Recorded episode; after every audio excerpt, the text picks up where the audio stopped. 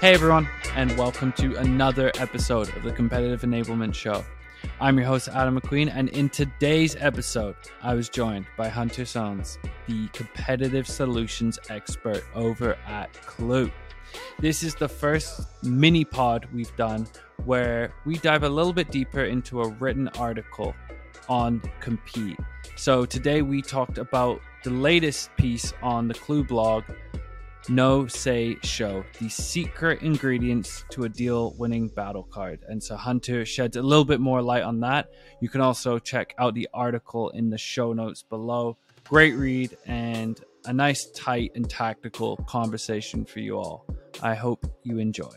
With that all said, let's get into today's episode. All right, today I am joined by Hunter Sones the competitive solutions expert at Klue.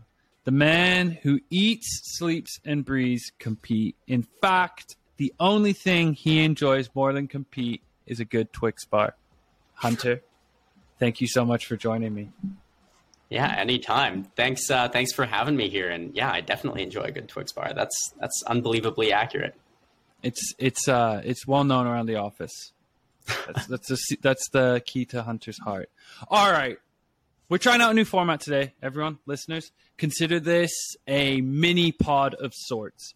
We love doing audio content here, obviously, but there's also a ton of great written pieces out there on the world of compete, especially on the Klue blog. So go check it out, but other places as well. So consider these episodes we're going to work on in the future as a feature or kind of a deeper explainer to these great compete articles from the authors themselves. And today, specifically, we're chatting about the most re- recent article on the Klue blog, Know Say Show. The secret ingredients to a deal winning battle card. You can check it out in the show notes below. But first of all, before we get into that, Hunter, can you let the listeners know what you do at Klue and specifically around battle cards as well? Yeah, for sure. So my job at Klue is essentially to serve as a competitive consultant, uh, both internally and externally. So when prospects or customers need help on figuring out how to get the most out of their compete content or how to build an effective competitive enablement program at their company, that is where I get pulled in to, to help with that and to, to consult and provide best practices. So when it comes to battle cards in particular, um, my my job title, uh, or sorry, my my responsibilities mainly boil down to providing best practices. So over time, we're trying to find out what makes a great battle card, what makes great compete content.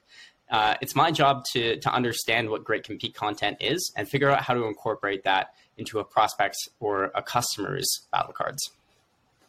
So your role here is helping make battle cards as effective, usable, applicable as possible, which is the crux of this article. Also, this article was written by the great Megan Barker, who is unfortunately sick. So Hunter's tagged in, but he knows plenty about this topic as well. Um, so the Know Say Show, or also known as the competitive play, can you share a little about what that is for listeners? Yeah, so the Know Say Show is a framework that you use in a battle card to essentially make it easier for uh, a sales rep or anyone who's reading the battle card to understand how to get the most value out of a competitive insight.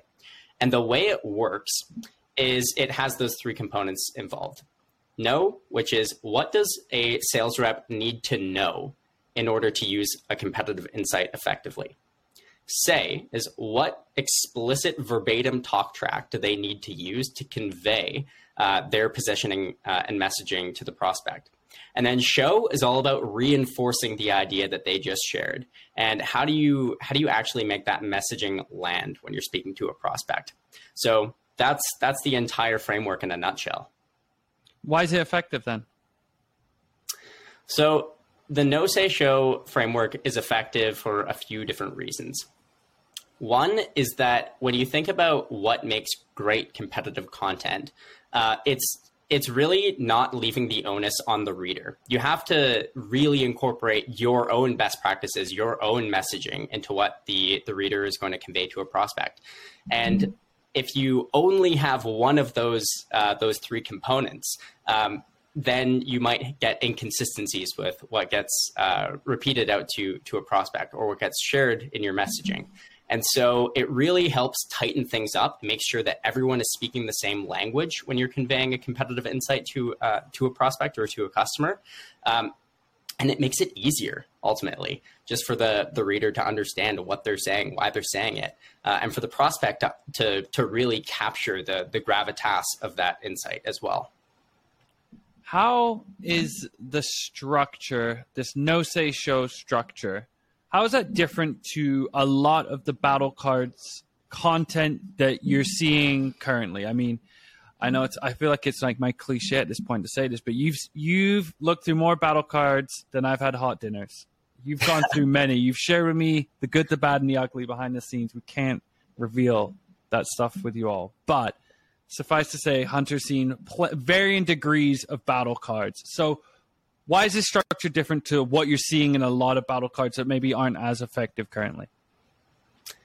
What most battle cards do today and the ones that I've seen, they have maybe one component of the know say show framework. They might have um, you know a bit of context around a competitive insight. Uh, they might just share uh, this competitor has this feature, or they have this type of pricing model.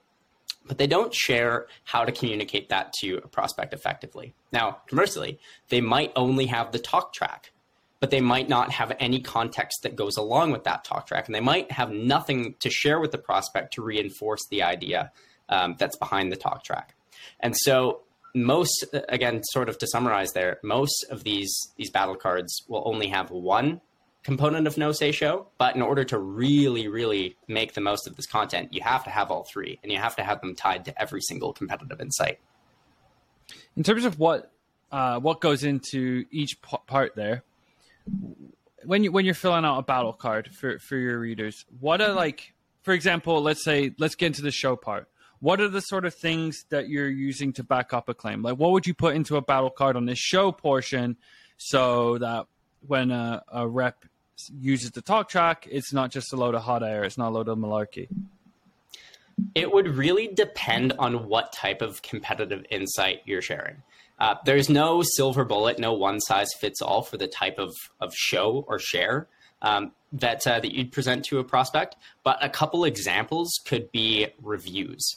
Um, it could be a feature or some part of the product that you need to demonstrate. But I would say that some of the most effective um, elements that that you could you know incorporate into that show component of the know say show framework are customer quotes because those mm-hmm. tend to really reflect well on why uh, not just the the what and the how of the product but really the why a customer sees value in it and excuse my friday brain going in, in uh, we're bouncing around here but we're going backwards now the say side of your battle card what are the kind of things that you would put in there specifically for for for a rep to actually use I know you've got the verbatim talk track. Is there anything else you'd incorporate in there so that it can be ad- adopted and used as quickly as possible, but from a rep?